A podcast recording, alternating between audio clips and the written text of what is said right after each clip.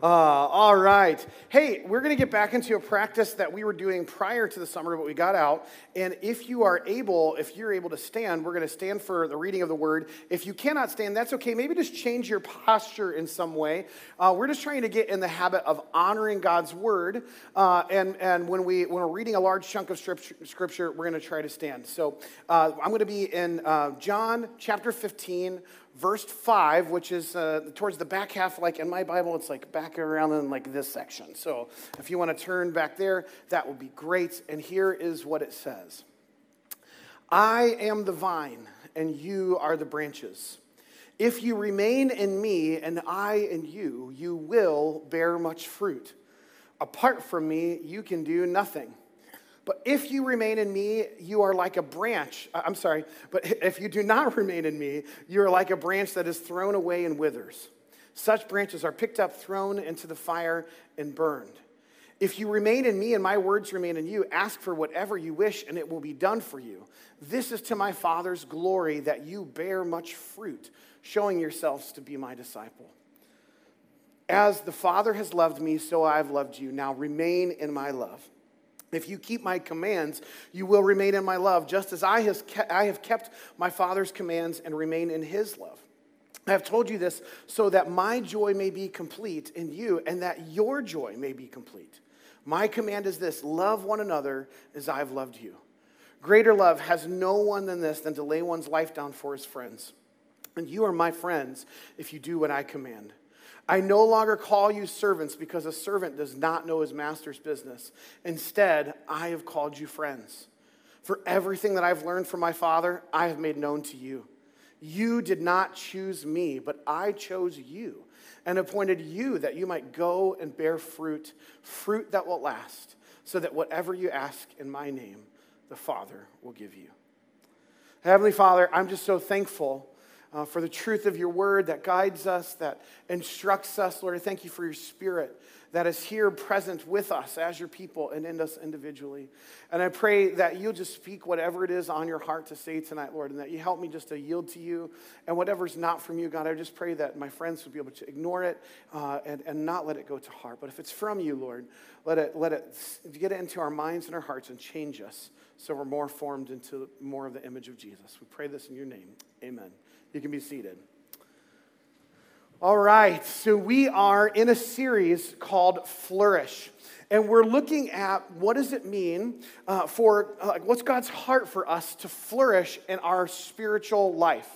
Um, that we said we kind of started uh, spending kind of a chunk of time last week saying like look it's god's heart that each one of us flourish in our life with Him, that we thrive in our life with Him. And we said that doesn't necessarily mean that everything's going to be easy, that we're not going to have any problems or challenges. Actually, Jesus promises that there will be challenges, that there will be hard things, uh, there will be difficulties, but just like a tree, certain kind of trees can thrive in any kind of environment. Think about a Joshua tree in the desert or a palm tree on a sandy beach or a pine tree up in somewhere in the mountains. Like we're made that way so that we can flourish wherever God has planted us. And we said that there are these five kind of areas of our life uh, that we're, we're going to be looking at over the next couple weeks that are kind of like these, um, uh, these ways that while the spiritual part of our life is our priority, there are these other aspects of our life that God has invested in us and he's asking us to manage those areas or steward those areas really well. So he's like giving us this investment, and then he's asking us to like invest in those areas really well. And so we called those the five capitals. You remember? It was what we talked about last week. The five capitals. So just by way of refresher, here's what they are spiritual, relational, physical, intellectual, and financial. I remember we said capital is something that I have, something, something I have in my possession that I can invest to get something else. Okay, so that's what we talked about that last week.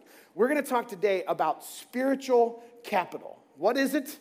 What does it look like to flourish in it? How do we how do we grow in it? Okay, so that's what we're to talk about this week. Now, there are two things that I think I can with pretty certain pretty much certainty say is true about almost every person here in this room tonight. The first thing is this I think that you are here tonight, unless someone made you be here, and I know that's probably, you know, some of you, let's be honest. All right? If, if you chose to be here, it's because there is something that you believe about being here because you think that somehow being here will help you grow in your relationship with God. And you're here because you have a desire to somehow grow in your relationship with God. You want your spiritual life to get better. I think I can pretty well say that like 95% of you in the room, you're like, yep, that describes me. I want to grow in my relationship with God. I want my spiritual life to get better. Okay, so that's one thing. The second thing I think, I, well, no, I know to be 100% true is that that is something that God wants for you too. God wants you to grow in your relationship with Him. He wants you to grow and deepen your connection with Him, to know more about what He's like. So I think let's start off on a really, really good foot. You and God want the same thing. Isn't that good news? Because so often it feels like, oh, this is like a wrestling match. We're like duking it out. It's like, no. God wants you to know him, and you're here because you want to know him. And this just like for me gives me a ton of confidence. Be like, okay, God, we're on the same page. Now, that doesn't necessarily make it easy. To, we're going to talk about some of those challenges that can come on the way down the road, but but it's uh, for me really freeing to know I want to get closer to God, and God wants to, me to get closer to Him too, right? As a matter of fact, like Jesus has a lot to say about the reason why he came. He says, I came to seek and save those who are lost. It's like Jesus, like, I'm here for you. I don't know if you know this or not. Like, he tells elsewhere that he came to reveal the Father. So he comes like, I want to show you what the Father in heaven is really like. That's the whole reason why I came. He tells his disciples that he came so that we could have an abundant life, a life with him. Guys, you should be happy about that. Why aren't any of you smiling? Like, this is really good news because the rest of the religious world out there, outside of our faith in Christianity, the gods want something from you. In our faith, God wants to give himself to you. That's awesome, right? And that should give us, like, oh. And maybe you've never thought about this that way before. I know I have to remind myself of this every single day. Because oftentimes I feel like it's my job to kind of make my spiritual life happen. Okay? And we're going to talk about how our, our how, where our effort comes in. But the good news is you and God want the same thing, and that's a really, really good thing. And I think it's easy to make, uh, make this way more complicated than it needs to be if we kind of start off on the wrong foot. And we think that it's primarily our effort and our choice. But, but the reality is, if you are here and that's what you want, then you are taking the first step towards making the most important choice you can make in your life. Because investing in spiritual capital, growing your relationship with God, is the most important investment that you can make.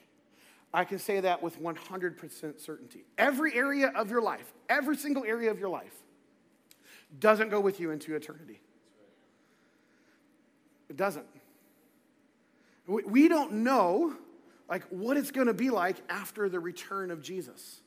So I don't know, like, what all the money that I might make in this world, I can't take that with, with me. My house, I can't take that with me. I don't know what, what my mind is going to be like. I mean, a lot of people think that they know, but we just don't know. Like, we don't know. Like, so all the smarts in the world, they benefit you here, but what is the benefit in eternity? Even the relationships that we form, like, we don't know what those are going to be like on the other side. Like, we, we, we just don't know.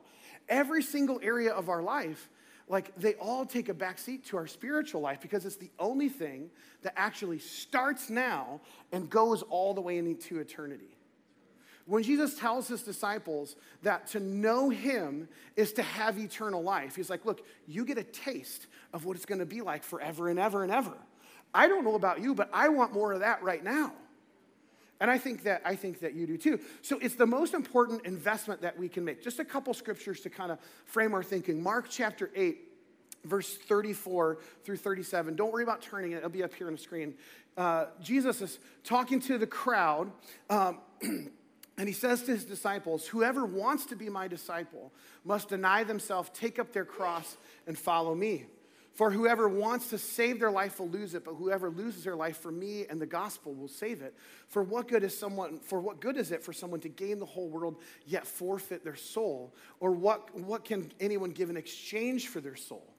Well, here, what Jesus is getting at is like your soul is at stake. Like your very life is at stake. And everything else in this life, it's worth it to lose all of that and gain this everlasting relationship with God. Like that, that's what Jesus is saying. And a couple chapters later in Mark chapter 10, here's what Jesus says Truly I tell you, no one who has left home or brothers or sisters or mothers or fathers or children or fields for me in the gospel. So you can give up all of these things. None of those things that you've given up, if you do all of that, you, will, you won't fail to receive a hundred times more. Who would like a hundred times more? Yes, this is a worthy investment, right? A hundred times more in this present age and uh, in homes, brothers, sisters, mothers, children, fields, and along with persecutions, right? So we're not preaching a prosperity gospel that says your life's gonna get better and better. There's going to be persecution, but in the middle of all of that, it's going to be better. This is the promise of Jesus. And he's saying this is a worthy exchange. You would actually be foolish to not invest in your spiritual life. So, again, good news, guys. You are making a wise choice. Every single one of you who are here saying, I want to learn more about this. Like you're making a really, really wise choice. This is the best possible investment that you can make. And the goal here, as we've been talking about, is to flourish in this particular area in our spiritual life. Now, before I get into like the nuts and bolts of this, I think this is absolutely critical, I think, for us to think about.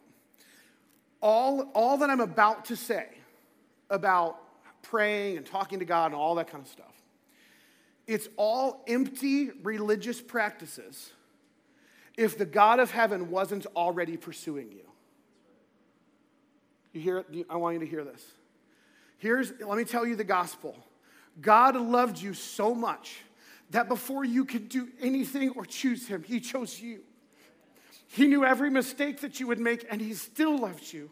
And He still decided, I want that one in my family. And He has been pursuing you before you could ever pursue Him. And His grace is upon you, and all you have to offer is your surrender. Okay? He has made an incredible deposit in your life. The moment that you said yes to, I, I think I want to know this Jesus, He made you a new creation. And He to put His Holy Spirit in you. You are a brand new person in Him right? So here's what we're not talking about. We're not talking about how to be saved because Jesus saves. You got it? It's so, so important. The moment Jesus became your Savior, it, like, the, like your future was set. God is pursuing you and not the other way around. In the passage that I read, what does Jesus say? You didn't choose me, I chose you. That is really good news. Me, can I just talk to those of you who've been Christians for a long time in a minute? If you're a baby Christian, plug your ears for a second, okay? There are a lot of us who know, who get into theological debates about what that means. Stop it. What it means is Jesus loves you and has loved you since before you were ever born. Take it at that and be okay with that and rejoice in your salvation. Can we be okay with that? Okay? All right, thank you. I said before church I wasn't going to preach, and here I am. God chose you, and that's really good news. Remember the story of the prodigal son? For those of you who remember this story, it's this parable that Jesus tells about how uh, a son wandered away from his family and he squandered the family fortune, so to speak. And he, and he finds himself in a destitute situation and he decides that he's going to go running back to, to home to go back and beg his way back into the family uh, fortune. God, let, let me back in your house. And when Jesus tells this, this story, he says, While the son was still a long way off, the father saw him and he ran to him. The moment that you decided to turn back around, the Father was ready to meet you. Like, He is running to you. This is so important because here's what we're going to talk about in a second. We're talking about quiet times and praying and listening for God's voice. You're going to believe that you have to like get better at it, work really hard at it. God is ready to meet with you. The God of it's already been decided. If you believe that Jesus died for your sins so that you could go to heaven with you die, then you should believe that that Jesus wants to meet with you every day. All right, cool. Okay, good. We're through that. Here's what I, here's what helps me think about it. The Father has made an eternal investment in you, and He's given everything that you need. And don't take my word for it. 2 Peter chapter 2 verse 3 says this. His divine power, so his power has given us everything we need for a godly life through our knowledge of him who has called us by his own glory and goodness. That's good news. Everything you need for a godly life, for a life with Him, God's already given it to you. I think about this way your bank account is full. Like, you ever like get like low on your bank account and you're like, oh my gosh, is there enough money in there? Like, you don't have to worry about that with Jesus. It's already full. He's already invested all of the resources of heaven. They're at your disposal for him. It's, uh, it's almost like there's like, he's given you this incredible, this, this like trust fund almost. And saying, here it is. Here's this, here is this. Everything you will ever need, it's right here for you. All I'm asking of you is to invest this well. All I'm asking for you to do is make sure that you invest this well. And whatever you need, it's going to be right here when you need it. But just all I'm asking for you is to take advantage of what I've given you. If someone gave you a million dollars, you would be foolish to not take advantage of the million dollars that you've been given, right? Now you can decide what you want to do with that. And so what God has said, I made a great deposit. The, the, um, in the Bible, often it talks about the Holy Spirit's relationship with us as a deposit in our life. Like this is a deposit. It's a guarantee of things to come. And so it's up to us to steward those things well, and that is how we step into a flourishing life with God. It's about stewarding what God has put in. us. So, what, what is flourishing? What does it look like? Well, we said last week that flourishing is about faithfulness and fruitfulness. Flourishing with in, in all these different areas is about faithfulness and fruitfulness. Faithfulness is this. Let's define these. Faithfulness is simply this faithfulness is getting to know Him so that you can know His voice and do whatever He's asking in any situation. That's what faithfulness is. It's not just following a bunch of rules and regulations, it's not getting it right all the time. It's learning how to hear His voice, how to get to know Him so that you know His voice, so that he can, you can partner with Him in any and every situation. That's what faithfulness is really about. Let me just break that down really quickly. Let's, let's start with the second part doing what he says. Here's what Jesus says about that in John, uh, this is 15, verse 9. As the Father's loved me, so I loved you. Now remain in my love. If you keep my commands, you will remain in my love, just as I have kept my Father's commands and remain in his love.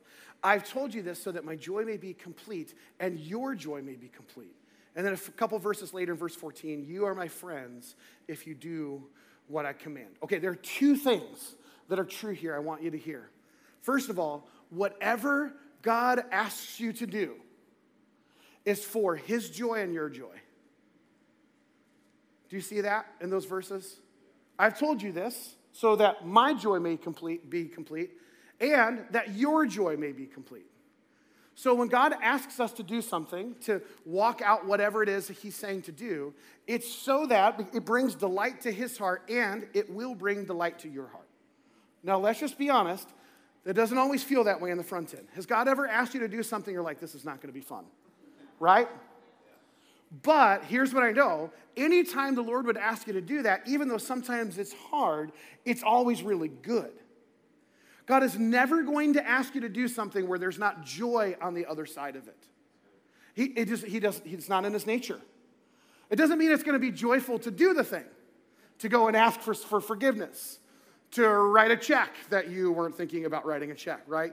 To serve in the kids' ministry that you don't really, you know what I'm saying? Like, there are all these different things that we're all like, yeah, that doesn't sound very fun. But I promise you, if the Lord is asking you to do it, there's joy for you in it, okay?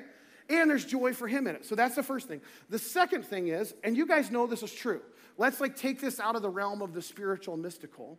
Like, how do you demonstrate that you love someone? Well, one of the ways that you demonstrate you love someone is by doing things that they love, right? Someone, so if someone says to you, you know what, I really, really love it when you do X, and then you never do X, like that's a very kind of difficult way to demonstrate you love them. Or the opposite is true. If someone says, you know what, it really, really bothers me when you do X, and then you keep doing X. Do you see this? So like when Jesus asks us to do something, when we're following his promptings and things he's asking us to do, it demonstrates our love for him. Do you see this? In the same way it does in our human relationships, it's no different. Husbands and wives, you know what I'm talking about right now. And it's not always easy, right? But have you ever, I'm just gonna, I'm sorry for those of you who are single, but, but you probably can figure this out in, in different scenarios in life. If you've ever done something necessarily you didn't like, like doing, but you knew your spouse really, it was important to them, there's joy for you in it on the other side, right? I better see some husbands nodding their heads because you know it's true, right? When we love someone, eh, we do what they love. Our actions reveal our affections. You see it? Our actions reveal our affections. But the question is so that's the second part. The first part is how do you know what he's asking you to do? How do you know how to hear God's voice? Well, let me just, again, let's take this out of the realm of the spiritual and just take it practical. How do you get to know someone? You spend time with them. And then when you spend time with that person, what do you normally do? You talk, you have conversations. Sometimes you don't have conversations.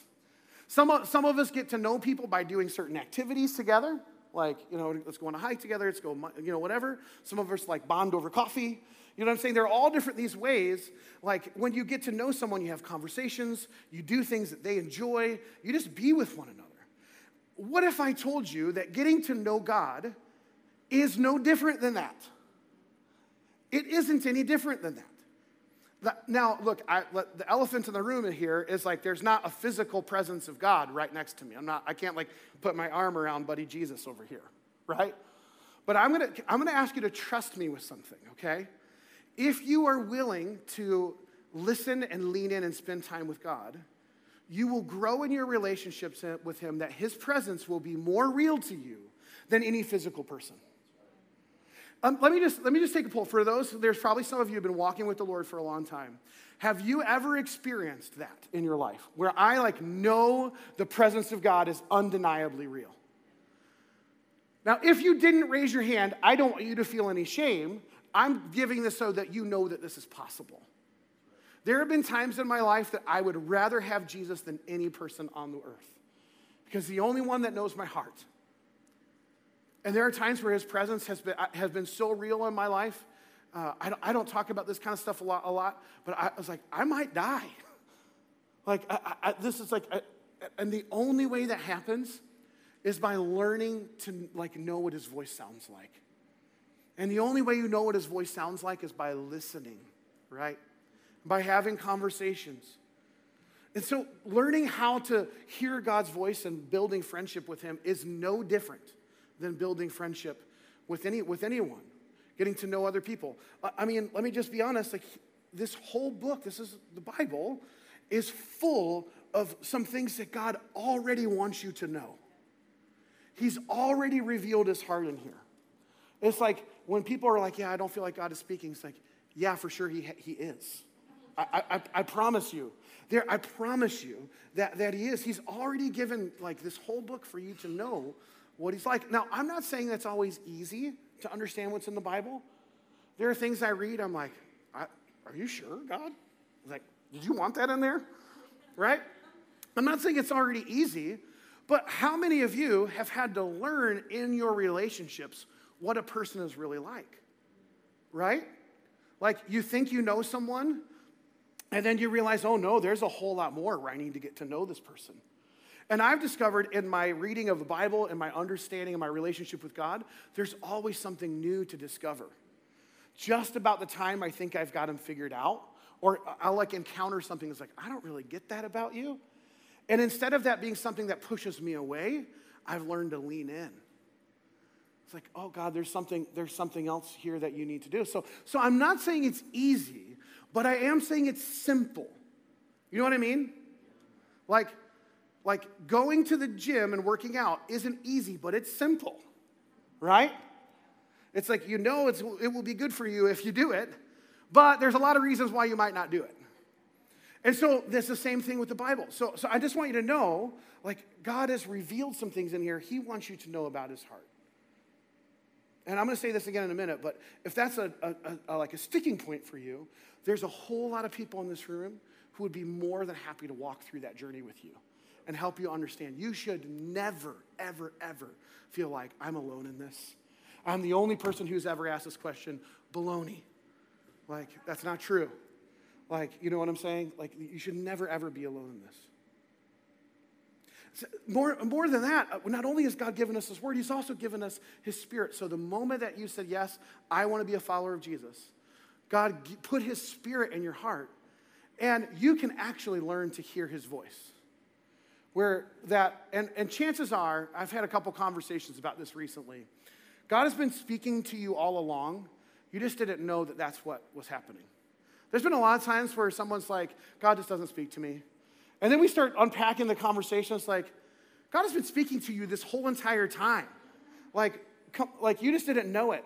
That gentle tap on the shoulder, that like that you just kind of shrugged off, that was the Lord. I can look back at my time uh, in my life and see times where it was like, oh yeah, I just ignored it because it wasn't what I wanted to hear. Right? Uh, uh, I'm telling you, God has been speaking to you for a long time. He's been calling you even before you knew it. Like his voice is there in your life, and you can learn how to listen to his voice. Also, one of the best ways that you can learn to get to know someone is by doing the things that they enjoy. I've, it's been amazing to me the things I've learned about God, not in my study about God, but in just doing the things that God loves for, uh, for us to do. Let me tell you something God loves people who are the last, the least, the lost, and the lonely. And I guarantee you, if you spend time with those people, you will discover something about the heart of God you can't discover any other way. God loves it when we pray for people for all different kinds of things. And there are things I've discovered in, about who God is and praying for people I never would have discovered any other way. There have been times where we share the good news with someone or try to share hope or encouragement with somebody. And in those moments, I've discovered things about God I wouldn't have discovered any other way because you get to know someone by doing the things that they love. Do you see what I mean?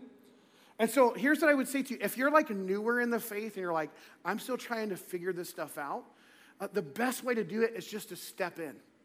Just step in. Or if you're like, you know what, I, I know a lot, but I've been kind of distant from my, this relationship with God for a little while, you don't need like a warm up, just step right in. You know what I'm saying? It is, we were just talking about this in our house. It's a scientific fact. Uh, I know nothing about science, but I know it's a scientific fact.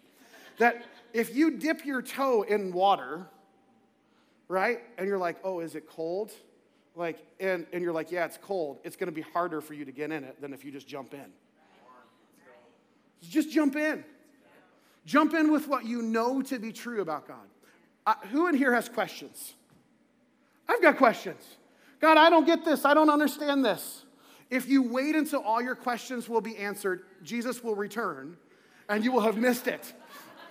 Like, just like, don't do it. Jump in. Trust Jesus with the stuff you don't. Do you know that the disciples didn't have a fully worked out theology? Did you know? Do you know that? When Jesus called his disciples, they were fishermen, they were tax collectors. He was like, hey, you guys come and follow me. They're like, okay, sure. And they, they're still like, this guy, this guy's our king. He's gonna conquer the batty Romans. And so at one point in time, they're like mad at one village that don't respond. They're like, hey, Jesus, um, would it be cool if we like called down fire from heaven and destroyed everybody right now? Is that okay? And what does Jesus do? He's like, um, no, that's not what we're going to do. Like, you know, he doesn't send them away, depart from me, I never knew you. And this, like, no, that's not what happens. It's not until way after Christians are like working out what are the implications that Jesus is both God and man, right? So if you don't have that figured out, join the club. I'm not saying that theology isn't important. I'm saying just say yes to what you know right now and trust Him with the stuff that you don't know. That's what we're all doing. We're all just trusting Him with what we know. And again, it might take effort, but like anything, it gets better with time. It gets better with time. One of the joys I have as a pastor is being able to journey with people over a period of time, over a length of time, and watching them grow closer in their relationship with God over a long period of time. It's just so fun. Like, it's always, it's not often fun in the moment. But if you take a step back, you're like, oh my gosh, that was just awesome. That person some, did something they have never done before, you know? Or that person endured that hardship or that difficulty in a way they never would have a number of years ago, right? It just gets better with time. All right, so let's talk about fruitfulness. Fruitfulness is going to just be the natural product of faithfulness. It's the natural outgrowth of faithfulness. Healthy trees produce good fruit, right? This is not, again, this is not mysterious spiritual stuff. Healthy trees produce healthy fruit. A healthy branch that's connected to the vine will produce good grapes. It flows out. It's the natural course of walking in friendship with God, is to be fruitful. Jesus said, Apart from me, you can do nothing. Here's what he said, verse 7. If you remain in me and my words remain in you, ask for whatever you wish and it will be done for you. This is to my Father's glory that you bear much fruit, showing yourselves to be my disciples. It is the natural process of things that when we stay and we learn to be connected with Jesus, that we will be fruitful people. Here's what fruitfulness is fruitfulness is what comes out of our life that's good for God, others, and ourself. And specifically things that have eternal value. Fruitfulness is things that are good that just comes out of us that's good for God, others, and ourself. Now, let me just say that if that's all we had, that would be good enough to think about what is fruit. What is fruit? You could just simply just take stock of your life and say, you know what? If I just look at my life right now, is what's coming out of my life is it good for God? Does it somehow bring him glory? Does it somehow delight his heart? Is it good for the people around me? Is it good for me? Like if you just asked yourself those, those couple questions, you would have a good filter for is my life fruitful?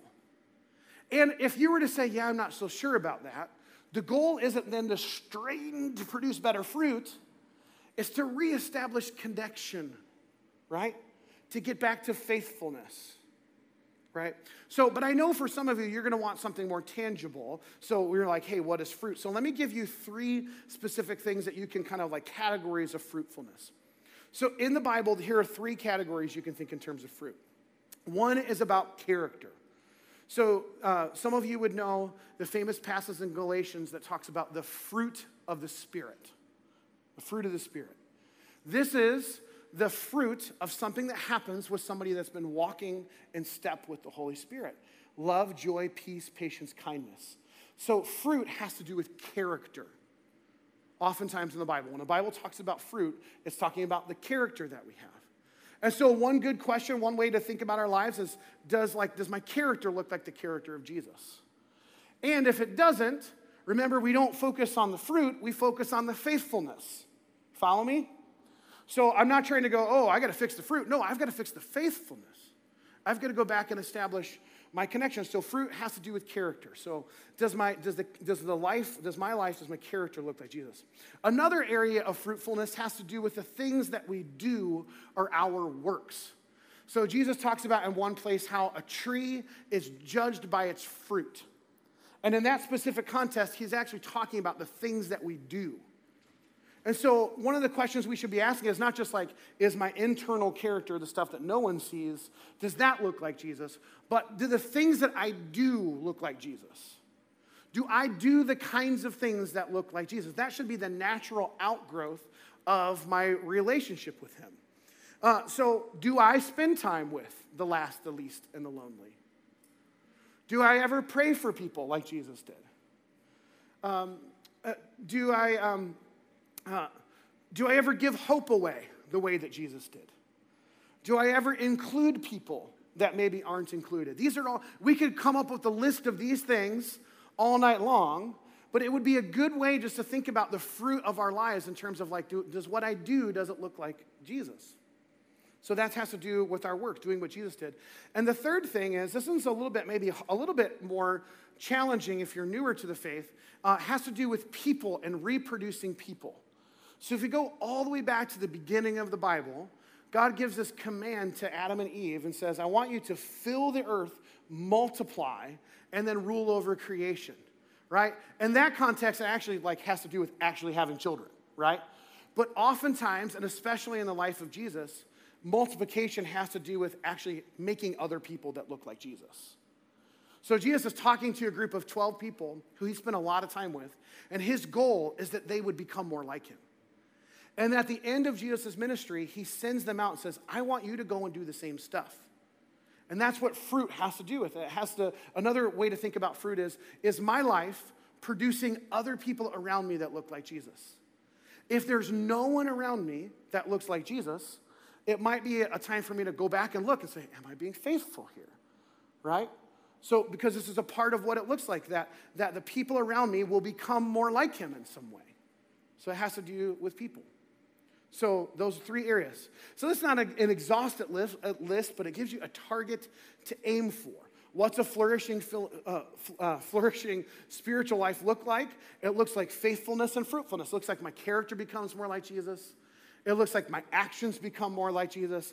And it looks like the people around me start to become more like Jesus because I'm investing in them. Makes sense? Is that practical enough? Here's how it helps me to think about it I've got to learn how to be with Jesus in order to become more like Jesus so that I can do what Jesus did and help others do the same. So if you like, hey, what's my mission statement? It's right here. If it, like this is your life. Learn how to be with Jesus, to become more like Jesus, so that you can do what Jesus did and you can help other people do the same. It's not any more complicated than that. Make sense? That said, spiritual capital and growing in this area is like anything else, and you will have to make some investments here if you want to grow here. This doesn't just happen automatically. I wish it did.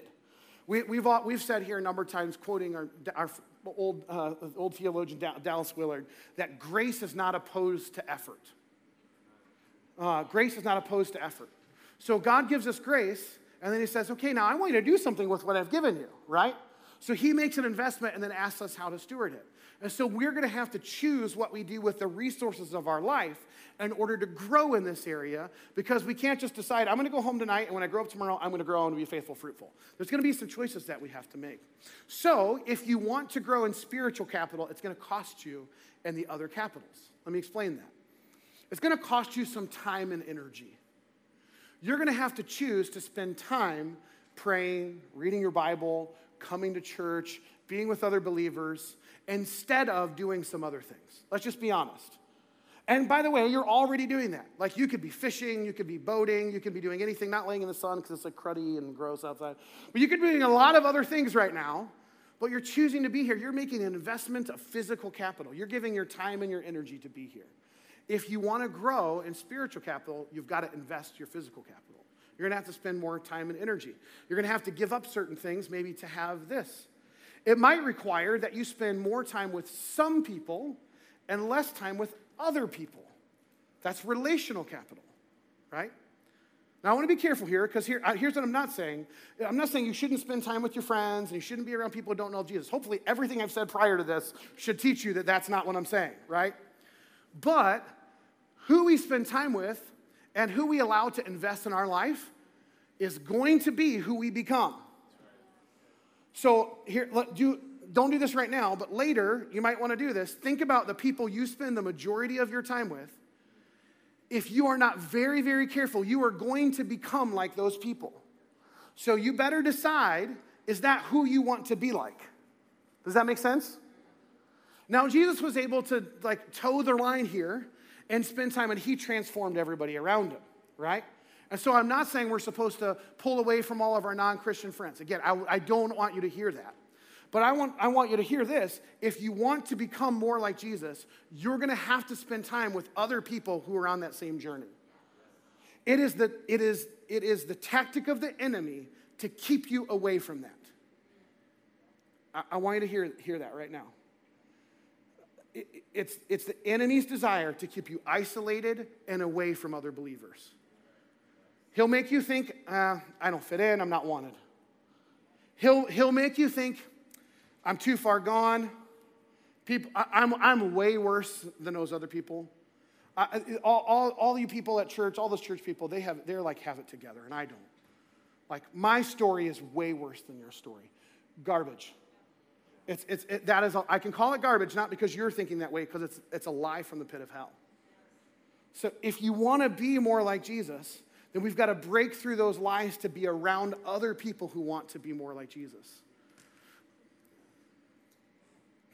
That's a whole other message for another time. But so, but you're going to have to make a relational investment there.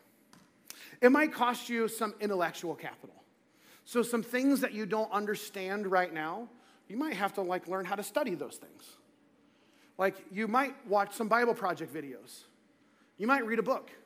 Like, you might learn and, and dig into some areas in, or, in order to help you to grow in those particular areas. And it might cost you financial capital. Like, you might have to buy a study Bible, for example. Like, because you're like, I don't understand what's in here. Well, it's like, I might have to, like, I might have to get a study Bible.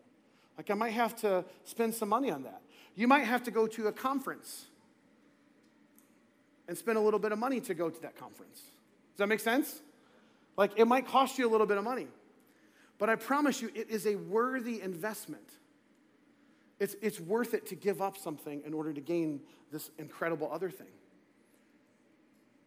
So, Jen and I, for example, and uh, Rob, you can come on up, uh, have decided that every year we're going to take at least one opportunity for our family to go on some sort of like spiritual pilgrimage. So we're going to go somewhere together that's going to help us grow as a family deeper, more spiritually. So we've gone to International House of Prayer. We've gone to, um, to we went to Ohio for a family retreat. And, and we've just decided that that is something we're going to do and that it's worth it for us to do that and maybe not do one of a normal vacation or something like that that we would do because growing this aspect, the spiritual aspect of our family is so important to us. So if our kids have an opportunity to go to WinShape or to one of those, of those things, we've decided as a family, we're going to try to make that happen if at all possible because we believe that that spiritual investment is the most important investment that we can make in our family. Do you see what I mean? Like, and sometimes it means we don't do this and we do do this instead. And, and, the, and the only reason why I, like, I, I even think in these terms is because I've put myself around some other believers who have challenged me to do the same thing. This is not because, like, oh, I'm so good and like we've figured, no, we haven't figured anything out. We're just, we, have, we try to find people who look like Jesus and say, tell us how you do it. Like, what did you do? And so we've learned from them, like, yeah, if you want your kids to grow in this way, you're gonna have to make investments in your family like this. Like, if you want to grow in your personal relationship with God, you're gonna have to make these kinds of investments. But remember, this only makes sense because God is pursuing you. If there was a metaphor I had in my mind that was like, make it simple, it's like when I get up in the morning, like I almost feel like my cup of coffee is poured and waiting for me on the table. That's what my meeting with God is like in the morning. But sometimes, like, it is not very exciting. Like, if you had a window into like my prayer life, you'd be like, "That's really boring, Chill." Like, or you'd be like, "That's weird." I'm like, don't do that. Uh, it's going to look different for every person, but here's what I know: I know that God wants to meet with you. If it's not in the morning, it's in the evening. Like, I know that God wants you to have a relationship with Him. So you've got to decide what is it that He's calling you to to step into in faithfulness. And you've got to decide, like, am I willing to look at the life of Jesus and say, does my life look like that? Am I learning how to be with him so that I can become more like him, so I can do the things he does, so that I can help the people around me be more like him? Like, is that the fruit of my life? Is that what I want? And I just really want to encourage you to, to ask yourself that question. And, and if you're like, yeah, I think that that's what I want, but it's not kind of where I want it to be, like, back up and, like, where's God asking you to be faithful? Maybe the first step for you is, like, I think I just need to, like, it's probably time for to make some real commitments to how I'm going to spend time with Jesus. I'm just going to, I'm going to make commitments. And here's the thing I know a lot of you are like, yeah, I don't know how to do that. Uh, I've heard so many stories of people in the last year of, of people who are like, they just got cured